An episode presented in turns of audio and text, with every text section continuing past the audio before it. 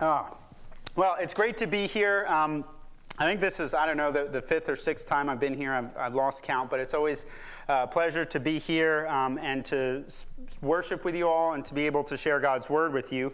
Um, for those of you who may not know who I am, my name is Peter Green. I am the um, campus pastor for an organization called Reformed University Fellowship at West Virginia University. This church is one of the uh, supporting churches of the ministry that I do there. Uh, and so it's always a pleasure to come and, uh, and share God's word with you. Today, we're going to be looking at a passage in the Gospel of Luke. So if you have uh, your Bibles or your um, Bibles on your smartphone or whatever and, and would like to turn there, we're going to be looking at Luke chapter 10. Luke chapter 10, verses 17 through 24. And as I uh, was preparing this sermon and thinking about the topic, um, I, I, was sort of thinking, oh, ooh, I better put this, put the cap back on there. Most of y'all didn't see that because you were looking at your Bibles, but we almost had an accident. Um, uh, as I was thinking about uh, thinking about this sermon and thinking about the topic, um, I, I was sort of thinking about conversations that I've had with missionaries um, or people who have been overseas and come back. And uh, one of the things that I've sort of heard people say fairly regularly is, is they'll say things like, you know, um, we, we, went over there, and one of the, the things that struck us was how joyful the people were. Um, they may not have as much as we do, but, uh, but they're, they're, they just have a, a sense of joy in them. And that's sort of gotten me thinking what would someone say about us and about our sort of culture or community?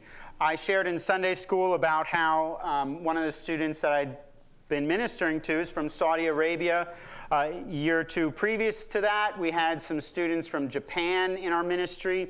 And I never sort of worked up the courage to ask them, but I, I sort of wonder, you know, would they say of us as Christians, what really characterizes them is their joy. And I don't want to presume to know what the answer is. Maybe it would be yes, maybe it would be no. Um, that's not really the point. The point is to get us to think about uh, what it means to have joy and what it means to be characterized by joy, and to ask ourselves whether or not our lives manifest the sort of joy that I think God wants us to have, that, that Jesus wants us to have. And what we're going to be looking at today is, is the fact that Jesus wants us to experience joy, but he wants us to experience a permanent joy. And oftentimes, I think we experience joy or, or we experience something like joy, but it's a temporary joy. It's a transient joy. It's a sort of joy that comes from watching our favorite sports team uh, win their game, right? But then we wake up the next day and we find a bill in the mail that we weren't expecting, or we get a phone call from a family member with difficult news, or we go to work and, and our, our job is not very uh, you know, satisfying and it, it just beats us down, right?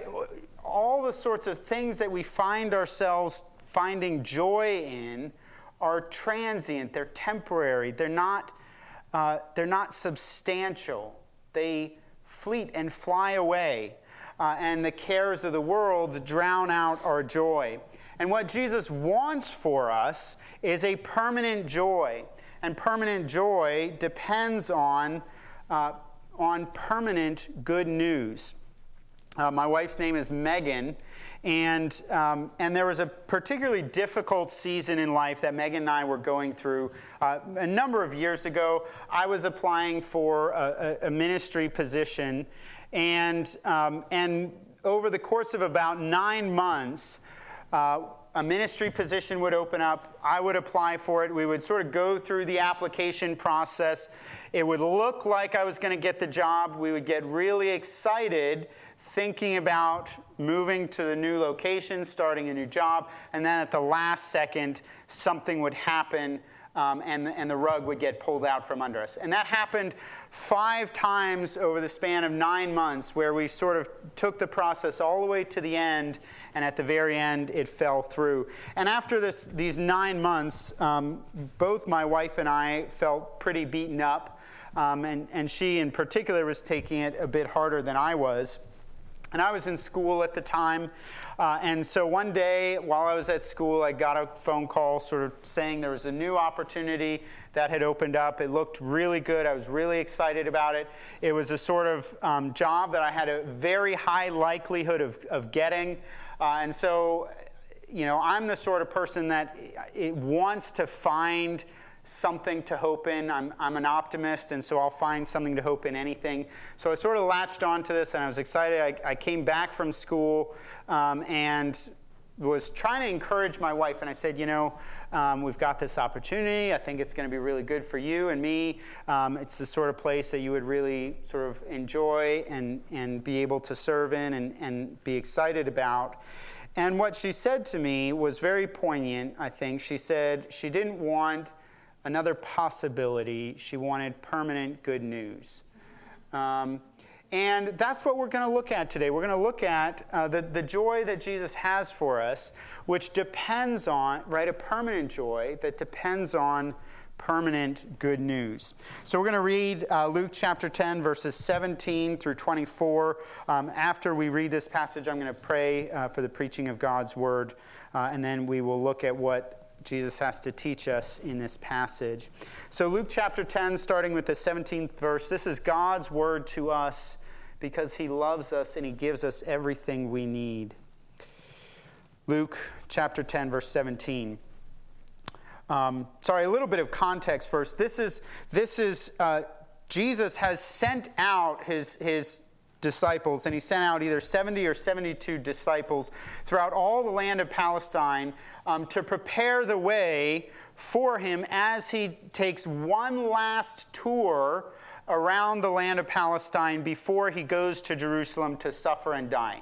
Jesus knows he's going to end up in Jerusalem. He knows he's going to suffer. He knows he's going to die.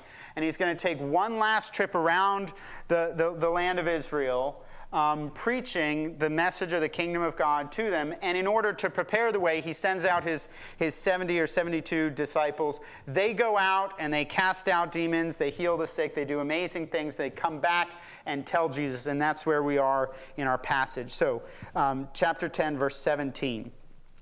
The 72 returned with joy, saying, Lord, even the demons are subject to us in your name. And he said to them, I saw Satan fall like lightning from heaven. Behold, I have given you authority to tread on serpents and scorpions and over all the power of the enemy, and nothing shall hurt you. Nevertheless, do not rejoice in this, that the spirits are subject to you, but rejoice that your names are written in heaven.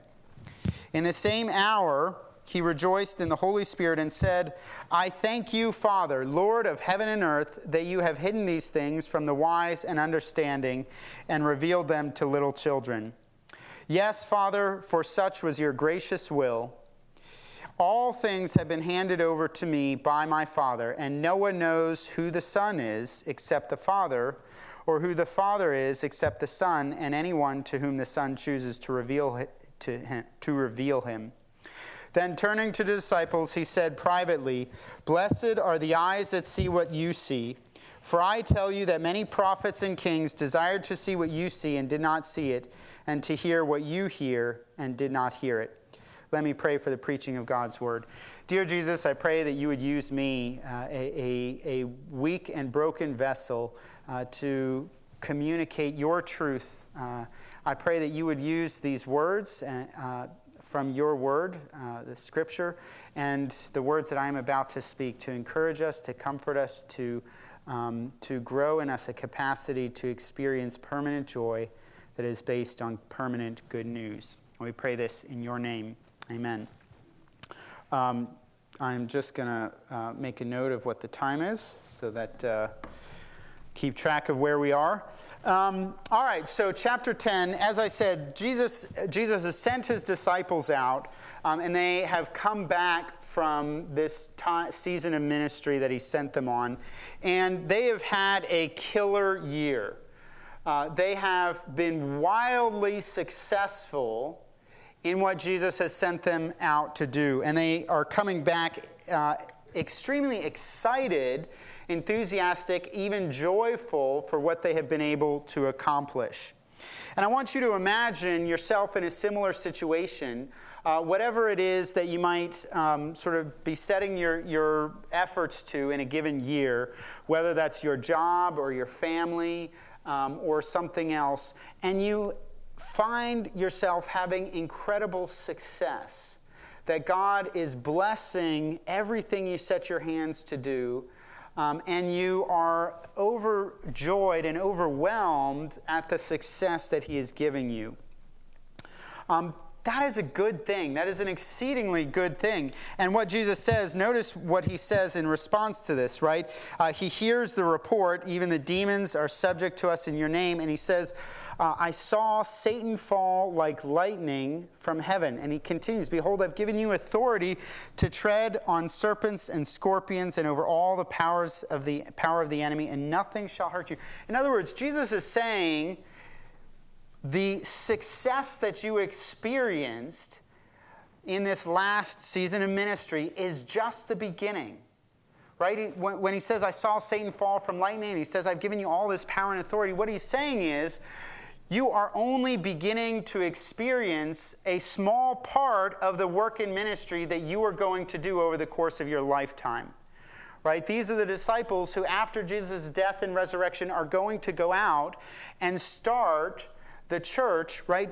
Uh, they're going to go to all the four corners of the earth um, and, uh, and preach about Jesus, um, and they're going to be wildly successful in their future ministry.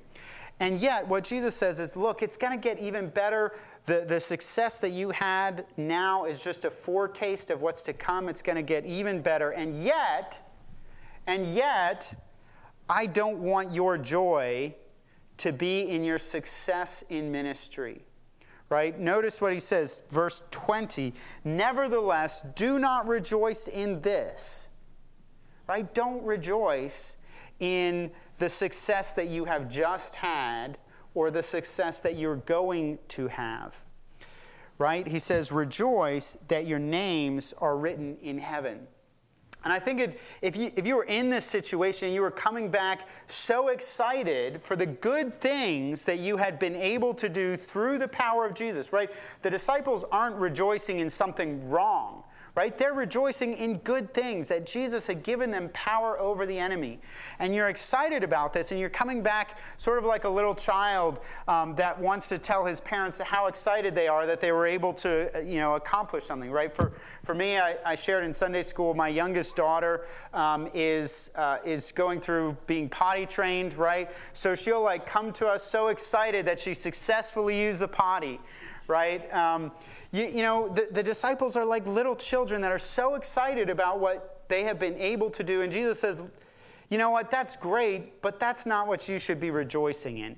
Right? It, it can sort of seem like Jesus is sort of throwing a wet blanket on what they're doing um, and what they're rejoicing in. And yet, what I think Jesus is doing, what I think Jesus recognizes, is that he wants them to rejoice in their position not their power. He wants them to rejoice in their status before God, not in their ability to cast out demons and to heal the sick. And the reason is because, as, as much as they're going to have success in ministry, they're also going to have failures in ministry. And the book of Acts and the epistles of the New Testament talk about some of those failures.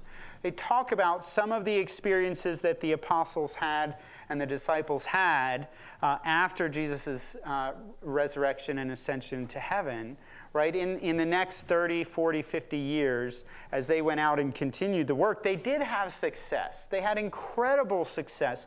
And we exist here today because Jesus worked through them to bring his word to the four corners of the earth. And yet, they also had incredible ministry failures both failures that were due to their own sinfulness and failures that were due to circumstances outside of their control. And if you find your success, if the disciples were to find their, their joy, sorry, if, the, if they were to find their joy in ministry success, Jesus knows that that joy is transient, it's temporary, it's not permanent right? Because they're going to have ministry failures and ministry successes. And what Jesus wants for his disciples, what he wants for us, is not a temporary joy, not a, not a joy that's dependent on, on temporary, impermanent things, but a permanent joy that comes from permanent good news. And so, what Jesus says here, right, he says, Rejoice that your names are written in heaven. Now, what does that mean? What that means um, is that they have a stake in heaven, that they have a claim to heaven, that they belong in heaven. What Jesus is saying is that your, uh, your status is as someone who belongs to heaven, and that is permanent good news. That is permanent. Uh, that is not something that changes, right? Paul in uh, Romans chapter 8, at the end of Romans chapter 8, let me just flip there and read it to you um, because it's so powerful, so helpful. Paul says um, in Romans chapter 8, verse, um, I think it's uh, verse 38, but let me just flip there real quickly. Um, here it is Romans chapter 8. Uh, he says, uh, verse um, Verse 35 Who shall separate us from the love of God, uh, from the love of Christ? Shall tribulation or distress, um, or persecution, or famine, or nakedness, or danger, or sword? As it is written, For your sake we are being killed all the day long. We are regarded um, as sheep to be slaughtered. No, in all these things we are more than conquerors through him who loved us. Verse 38, this is what I was thinking of. For I am sure that neither death nor life, nor angels nor rulers, nor things present, nor things to come, nor powers, nor height, nor depth, nor anything else in all creation will be able to separate us from the love of God in Christ Jesus our Lord. If your name is written in heaven, it is because Jesus loves you and accepts you, and that will never change. Nothing can separate you from the love of God. That is permanent good news.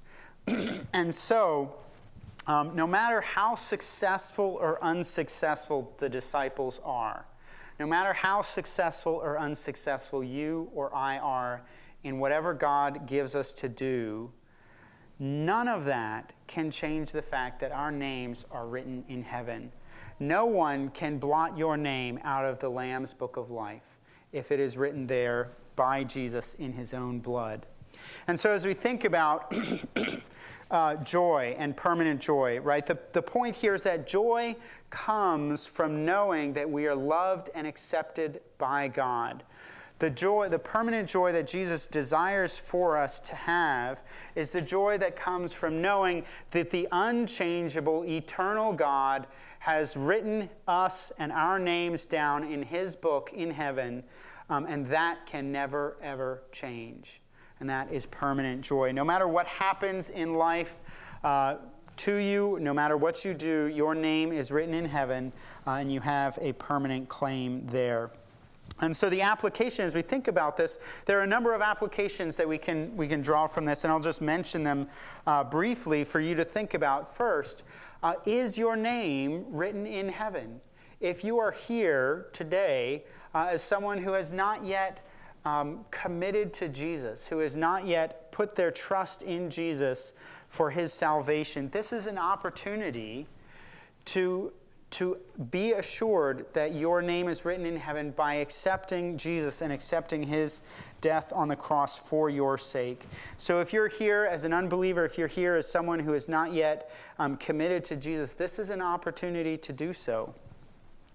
Secondly, um, ask yourself uh, if you are a believer, what are you putting uh, your joy in that's impermanent?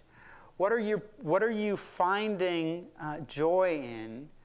That, uh, that isn't permanent. And it could be good things. The, what the disciples were finding joy in was it, were, were good things, right? They were rejoicing in the work that God was doing. And when Jesus says, don't, don't find your joy in that, I think he's using hyperbole. I, I don't think he literally means, you know, don't, don't find any joy in that. But what he's saying is, that shouldn't be your primary source of joy because if it is, you're going to lose it at some point in your life. Uh, as well as good as things are going now and as, as good as things are going to continue to go, at some point you're going to experience failure. Um, whatever it is that you're finding your joy in is going to be taken away from you.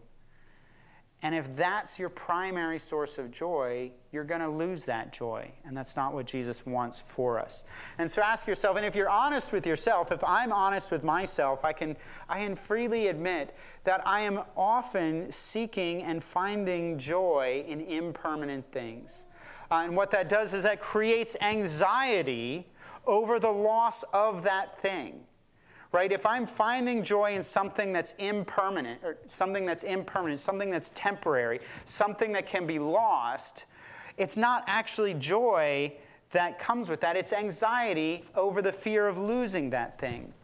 And what Jesus wants for us is a permanent joy that depends on permanent good news. So ask yourself are you finding joy? Are you seeking joy in things um, that are, are temporary? And then finally, how can you grow in your confidence that God loves you and accepts you? Because that is where we find our joy in the knowledge, in the confidence, in the assurance that God loves you and accepts you. Uh, and the answer to that question is a sermon in and of itself, um, but I'll just throw some thoughts out there um, for you. The way in which we grow in our knowledge that God loves us is to be a part of a church in which God's love is regularly preached to us out of the Bible. You all are here, um, and, and suppose most of you are members, but if you're not member here, if you're just a visitor, um, consider getting plugged in. Find a church, whether it's this one or, or if you're visiting from out of town, a church from your hometown. Find a church in which you, the Bible is opened and God's love for you is preached from the Bible.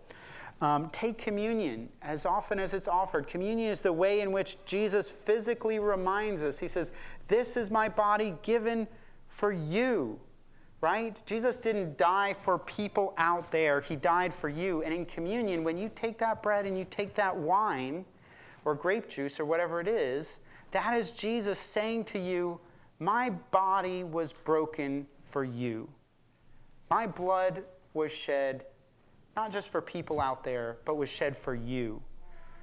Read the Bible. That is how God communicates to us. Pray. That's how we communicate with God. Right? All of these are different ways in which we grow in our knowledge and our assurance that God loves us uh, and accepts us and forgives us. So, the first point uh, is that joy comes from knowing that we are loved and accepted by God. The second point is that joy comes from the Holy Spirit.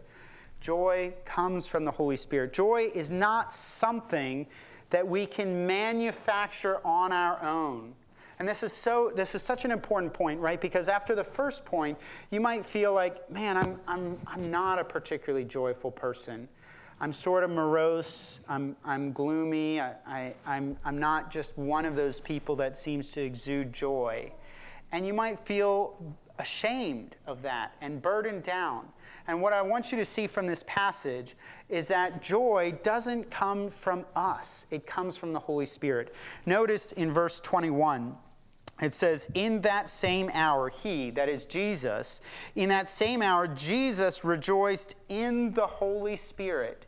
Even Jesus himself is receiving his joy from the Holy Spirit right? The joy that Jesus desires for us to have comes not from ourselves, because we are uh, moody, we are fickle, we change, we experience all sorts of different emotions, right? If your joy depended on you, if my joy depended on me, we might as well throw up our hands and give up, right?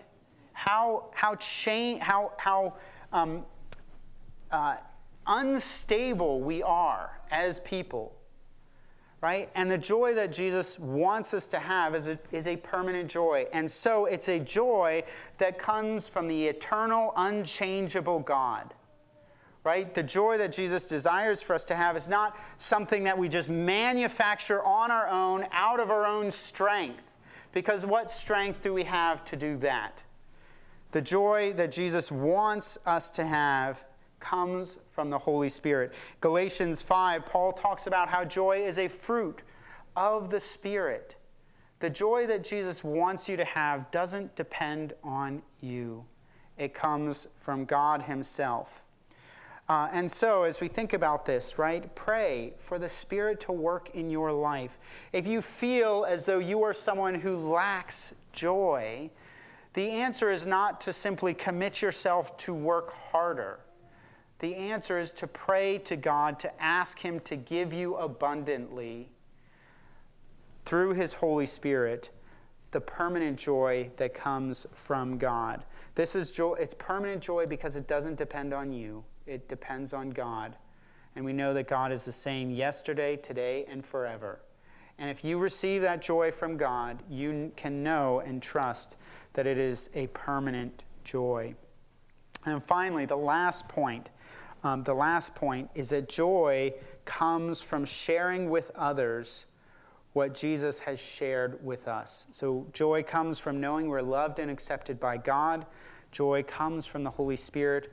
And finally, joy comes from sharing with others what Jesus has shared with us. Notice what Jesus, what Jesus rejoices in, right? Verse 21 uh, and following, it says, Jesus, it says he rejoiced in the Holy Spirit. And then what does he actually rejoice in? He rejoices um, that the disciples know the Father, and they know the Father because they know the Son right? He says, I thank you, Father, Lord of heaven and earth, that you have hidden these things from the wise and understanding and revealed them to little children. Yes, Father, for such was your gracious will. All things have been handed over to me by my Father, and no one knows who the Son is except the Father, or who the Father is except the Son, and anyone to whom the Son chooses to reveal to him. And then turning to his disciples, he says, Blessed are the eyes that see what you see. For I tell you that many prophets and kings desired to see what you see and did not see it, and to hear what you hear and did not hear it. The prophets of old, Isaiah, Jeremiah, Ezekiel, Daniel, David, King David, the man after God's own heart, all of these great uh, men and women of God longed, yearned to see Jesus, to see the Father, to know Jesus, to know the Father, and yet they didn't. They saw a shadow through the corridors of time. And what Jesus is saying to his disciples is, You now see and hear what Isaiah yearned to see, what he longed to see. You hear what King David desired to hear. And he takes his joy, Jesus takes joy in the fact that the disciples know him and know the Father. Now, um, what I said was that joy comes from sharing with others what Jesus shared with us. And I want to turn back uh, to verse 16. We didn't read this verse, um, but I think this is important for seeing what Jesus is saying here. Um, so, verse 16 is, is right before Jesus sends the, the 72 out. So, verse 17 is when they come back. Verse 16 is, is sort of as he's sending them out. Um, and what he says is the, so he's saying to the disciples, The one who hears you hears me, and the one who rejects me, and the, uh, the one who rejects you rejects me, and the one who rejects me rejects him who sent me. Um, so Jesus says in verse 16, right, if, if, if they hear you, they hear me. And then here in this passage, which we just read, what Jesus says is, if they hear me, they hear the Father, right? There's this sort of unbroken chain um, that the Father sent the Son and the Son sends the disciples. And if, if the disciples, um, if anyone hears the disciples, they hear Jesus. And if they hear Jesus, they hear the Father, right? And you and I, all of us, exist in that unbroken chain. At some point in our lives, someone told us about Jesus. And someone told that person about Jesus, going all the way back to the, to the apostles and to Jesus himself. Right? And so Jesus speaks to us through the corridors of time right? To make himself and the Father known to us through his disciples, through you and I. Right? And so as we share with others, we participate in that unbroken chain. We are Jesus' voice to others. They get to hear him speak through us what Isaiah and Jeremiah and Ezekiel and David and, and, um, and Solomon and all the others wanted to see and wanted to hear. And Jesus rejoices in that. And, and the reason we can rejoice in that as well is that, um, is that each and every one of us is, is in, in an everlasting being. We're not eternal, we're everlasting, right? All of us are going to live forever, right? Um, and so, as you speak God's word to others, as you share with others what God has done in your life, as you uh, share with others who God is and his love for them, you are doing something that has eternal consequences, right? You are participating in the work of Jesus to speak to another creature, another, another human being who is going to live forever. That has eternal consequences. And so we get to share in the joy that God has in calling others to Himself. And that is a permanent joy because for all eternity, you and I will participate in the worship uh, of God with other believers, people whom we have had an opportunity to share God's word with. And what I want you to imagine for just a second, I want you to imagine before the foundations of the earth, before time even began, what we read in the book of Ephesians is that God, uh, God wrote the names, uh, wrote your name in his book. That Jesus, I want you to imagine Jesus before the foundations of the earth, sitting down with tears streaming down his face, tears of joy, as he writes your name in his book, because he is so delighted to know you, to love you, to save you, and to spend eternity with you. So, even before you were born, even before the sun and the moon existed, even before the creation, uh, he was writing in his book, as it says in Ephesians, before the foundations of the earth, your name. And what I want you to imagine is that as he finishes writing your name on the next line with the same tears of joy, He's writing the name of your family member or your coworker or your neighbor or your child or your grandchild because he has the same joy over knowing and loving and saving them that he does over knowing and loving and saving you. And we get to participate in that joy by sharing with others what Jesus has shared with us. And that also is permanent joy because it has eternal consequences, because those people whose names are written in the Lamb's Book of Life, they are who we are going to spend eternity with, worshiping Jesus, praising Him, and giving thanks for what He has done for us. And so, uh, I just want to conclude by summarizing Jesus wants you to have permanent joy. He wants you to have a joy that isn't contingent on, uh, on the things of this world that are temporary and fleeting. Now, some of you may be experiencing real tragedy. In fact, probably many of you are, because that's the nature of life uh, on this earth, right? You have friends or family who are sick or dying uh, or who have, who have died. You've lost your jobs, you're struggling uh, financially. You have family members who've walked away from the faith, right?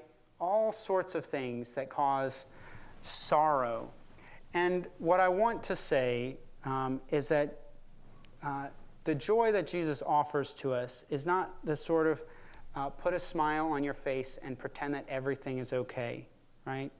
Jesus says, mourn with those who mourn, right? It's okay to, to grieve and to experience the sorrow of those things. Jesus himself wept, and not tears of joy. He wept tears of sorrow when he saw that his, his uh, friend Lazarus was dead. And Jesus wept those tears minutes before he knew he was going to raise Lazarus from the dead, right? The joy that Jesus wants for us is not a joy that, that pretends like everything is all right and that doesn't leave room for tears of grief and sorrow, but it's a joy that runs deeper than that, um, that we can hold on to as an anchor in the midst of the sorrows that we experience, right? just as much as the joy that we tend to find uh, in, in this life is temporary, so also are those sufferings and sorrows temporary. Uh, and what we hold on to in the midst of the sorrow is the permanent joy that Jesus offers to us. Permanent joy that comes from permanent good news. Let me pray uh, for us today. Dear Jesus, thank you for your word. Thank you for the assurance that we have that you love us, that you care for us, that you died in order to save us, uh, and that you, our names are written in your book of life, uh, and that no one can blot them out. Nothing can separate us uh, from your love. I pray that you would help us grow, uh, grow in us a capacity to experience and express a joy that is grounded in permanent good news. We pray all these things in your name. Amen.